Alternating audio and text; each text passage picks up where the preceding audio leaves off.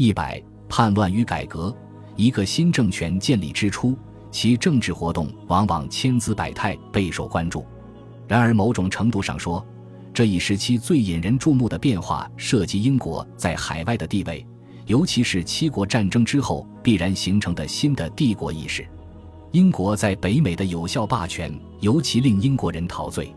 十八世纪六十年代初期，帝国公务员和大臣们为大西洋彼岸的殖民地设计了一个崭新的美好未来。他们沉浸在短暂的无拘无束的设想和规划中。魁北克省将提供取之不尽的鱼和毛皮。随着欧洲人定居于加拿大和佛罗里达州，美洲殖民地将为英国制造业提供了一个可靠的广阔市场，并源源不断地供应着基本的工业原材料，甚至为财政部提供新的收入来源。这对债务缠身的母国来说前景诱人。西印度群岛被牢固地纳入一个受到有效监管的重商主义体系中。该地区蓬勃发展的奴隶贸易带来了巨额利润，还稳定供应热带产品，并为贸易入侵西班牙帝国奠定坚实的基础。在东方，出现了更加令人充满遐想、更令人兴奋的前景。在克莱伍于1757年在普拉西战胜法国之后，英国成为印度次大陆上占主导地位的欧洲大国。从技术上讲，英国并没有在东印度群岛驻军。但实际上，从这个时候起，英国东印度公司就不可避免地参与了有效的殖民化。一七六五年，克莱伍代表公司正式接手孟加拉的迪瓦尼，从而对该地区直接进行政治控制，而不仅是从事商业活动。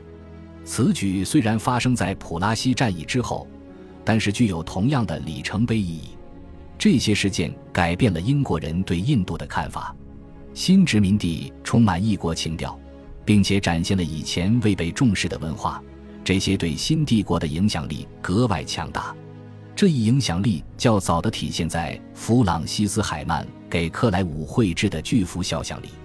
画中克莱伍在接受殖民地本土王子的臣服。该画于1765年被立在上流社会人士出入的拉内拉赫剧院。亚洲奇珍异品的进口急剧增多。并且第一次引发了对印度社会的真正兴趣。东方新领地的其他方面并不那么高雅，影响也较小。在一七六八年的大选中，新闻突出地报道了一些曾经在东印度公司效力过的参选人。据称，他们利用自己的不义之财，买通进入议会的道路，在印度大发横财之人来了。他们的影响和罪恶行径都被夸大了。此外，在本质上，他们与西印度群岛的种植园主和土耳其商人妇人以及其他人没什么不同。他们非传统的收入招致收入单一的古老家族的敌意，但他们的出现会引起强烈的好奇，并最终引起担忧。克莱伍本人就是贪婪的在印度大发横财之人的化身。在东印度公司供职期间，他不知廉耻，不择手段地敛取个人财富。是整个阶层的典型代表，他们将帝国视为快速致富的手段，甚至不惜采用犯罪手段。诱惑似乎不仅来自印度，在征收迪瓦尼之后，人们疯狂投机东印度公司的股票，导致公司出现多次财务危机。同时，政府也越来越关注公司的活动，这些都将东印度政治错综复杂且腐败频仍的特征暴露在众目睽睽之下。在美洲没有出现英国人报复后返回英国本土的问题，但帝国在美洲的扩张和维持殖民地所造成的经济和政治问题，甚至比在东方的扩张带来的问题还要大，其影响也更加广泛。英国大臣们非常清楚地看到了大西洋彼岸的臣民的潜在价值，但他们并没有意识到，面对来自伦敦的干预。这十三个殖民地已经形成了高度独立的态度，他们也没有看清大约二百五十万名遥远、富有和足智多谋的移民阻碍和抵抗帝国政权的能力。其结果是，英美关系在十年内出现了周期性的危机。从一七六五年颁布的印花税法开始，该法案引发美洲居民发出没有代表权就不纳税的呼声。最终在1775年爆发了叛乱和战争。从英国的角度来看，即使在两个世纪之后，也很难确定争议的焦点是什么。到1775年，战后大臣们的大部分目标都被公开或默认的放弃了。到1775年，即使是最乐观的人也不会想到，美洲会成为罗金厄姆勋爵所说的聚宝盆。用武力镇压殖民地的成本必然会很高昂，而且其最终后果也不可预测。英国在欧洲的敌人显然会把美国独立战争看作是一个调整势力均衡的机会。在七年战争中，这些欧洲国家曾处于劣势。此外，还有人质疑战争的理由，不认为这是重商主义原则的必然结果。与《独立宣言》同一年发表的亚当·斯密的《国富论》。系统的推翻了帝国发展所依赖的经济理论。然而，除了少数例外，特别是伦敦的激进政客和一些非国教信徒，大多数英国人坚决支持对美洲的战争。战争的核心原则是捍卫议会无限的权威。在这一原则盛行的伟大时代，此举自然很重要。威廉·布莱克斯通于1765年发表的著名的《英国法律评论》。毫不含糊地宣布了议会至上的无限法律权威，与美洲的冲突清晰地体现了这一点。此外，回头来看，似乎具有吸引力的经济论点在刚被提出时几乎没有什么影响力。对大多数英国人来说，唯一认可的帝国概念是旧的重商主义帝国。拒绝接受议会至高无上的权威的殖民地，不仅毫无价值，而且是极其危险的。一些人认为，一个失控的帝国比没有帝国更糟糕。更有想象力的人几乎没能说服人们放弃这种观点。这里如果有的话，存在着历史和文化的冲突。美洲居民内心里捍卫的是十七世纪英国人的权利。对他们来说，抵制印花税与汉普顿反对征收造船税的斗争一样。凌驾于地方议会和地方权力的国家权力是不可想象的。另一方面，英国人正在利用十八世纪的武器及议会的最高权威，这是18世纪最真实的教义之一，也是在重商主义制度中不可分割的无限的宗主权。这样，只有武力才能决定结果。不久，战争的胜利天平偏向了新成立的美国。在此期间。这场战争对英国来说是一场灾难，比1665年第二次荷兰战争以来的任何情景都要糟糕得多。那场战争从一场殖民地叛乱演变成对波旁王朝君主制的全面战争，并最终导致与荷兰人的敌对行动，以及与其他大国的武装中立状态。1782至1783年的和平谈判挽回了一部分损失。虽然十三个殖民地无可挽回的失去了，但是海军上将罗德尼于1782年在桑特群岛的海战中取得了辉煌的胜利，保住了英属西印度群岛。最重要的是，挽救了乔治三世的面子，没有在他手里丢掉克伦威尔在一个世纪前获得的非常珍贵的牙买加这片宝岛。在地中海，英国挫败了西班牙重新占领直布罗陀的企图。在印度。沃伦·黑斯廷斯击退了法国的报仇和印度王后的反叛，拼死保卫了克莱伍取得的领地。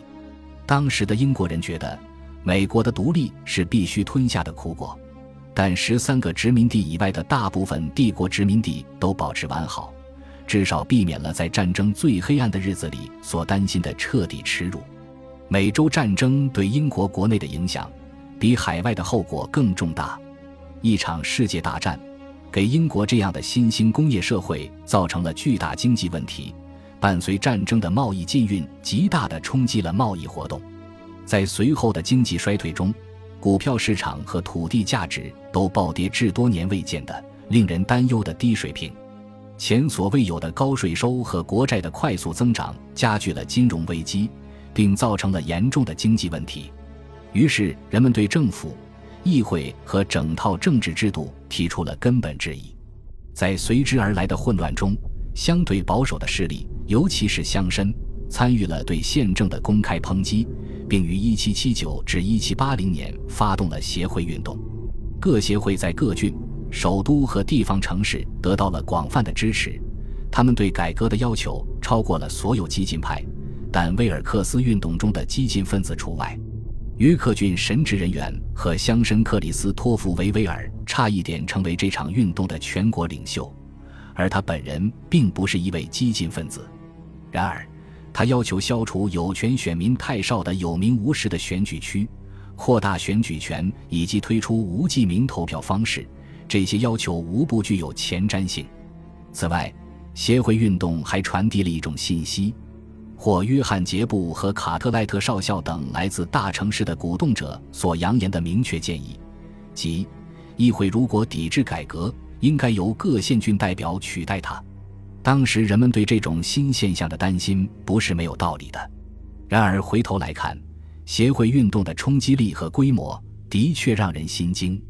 可以说，这一次比在随后的五十年中任何时候都更接近实现改革。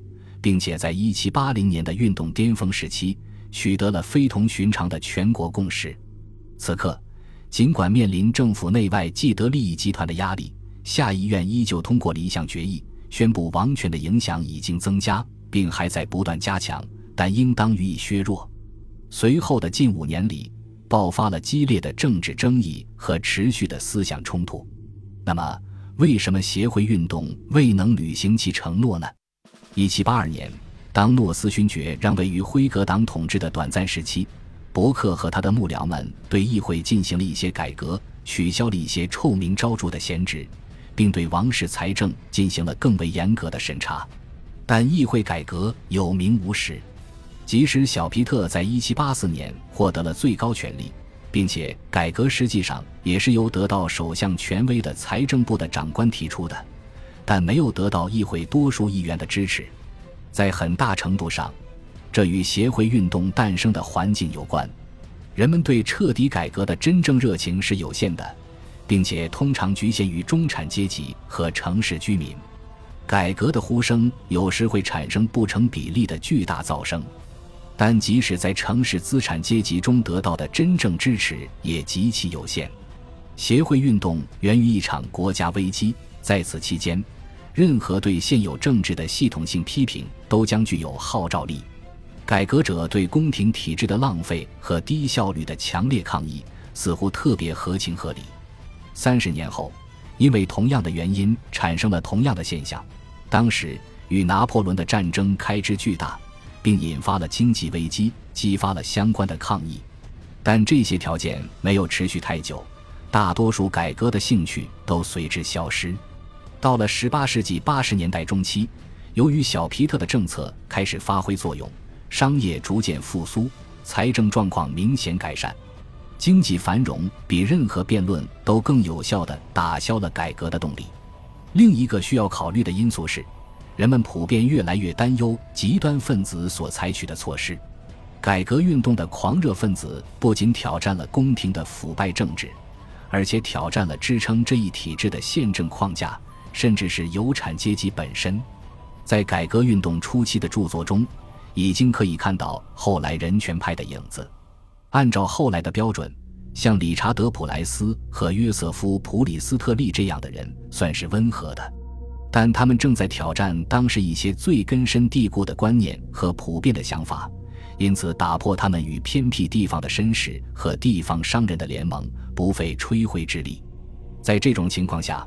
戈登骚乱尤其具有破坏性。改革派与戈登骚乱者之间没有直接联系。骚乱者在1780年春天控制伦敦将近一个星期，在这期间烧杀抢掠，无恶不作。他们的所作所为是无耻的宗教偏执。他们的目的是废除自1778年在政府和反对派的支持下通过的对罗马天主教徒的宽容措施。与1754年的犹太法案一样，很明显，立法机关很容易与民众的情感脱节。反教皇的领袖乔治·戈登勋爵称他的运动为新教徒协会运动。对于受到惊吓的有产阶级来说，很容易将骚乱者与更受尊敬的协会会员的政治活动联系起来。在接下来的几年里，在英格兰如此显著的保守主义，其渊源可以追溯到这个时期。恭喜你又听完三集，欢迎点赞留言，关注主播主页有更多精彩内容。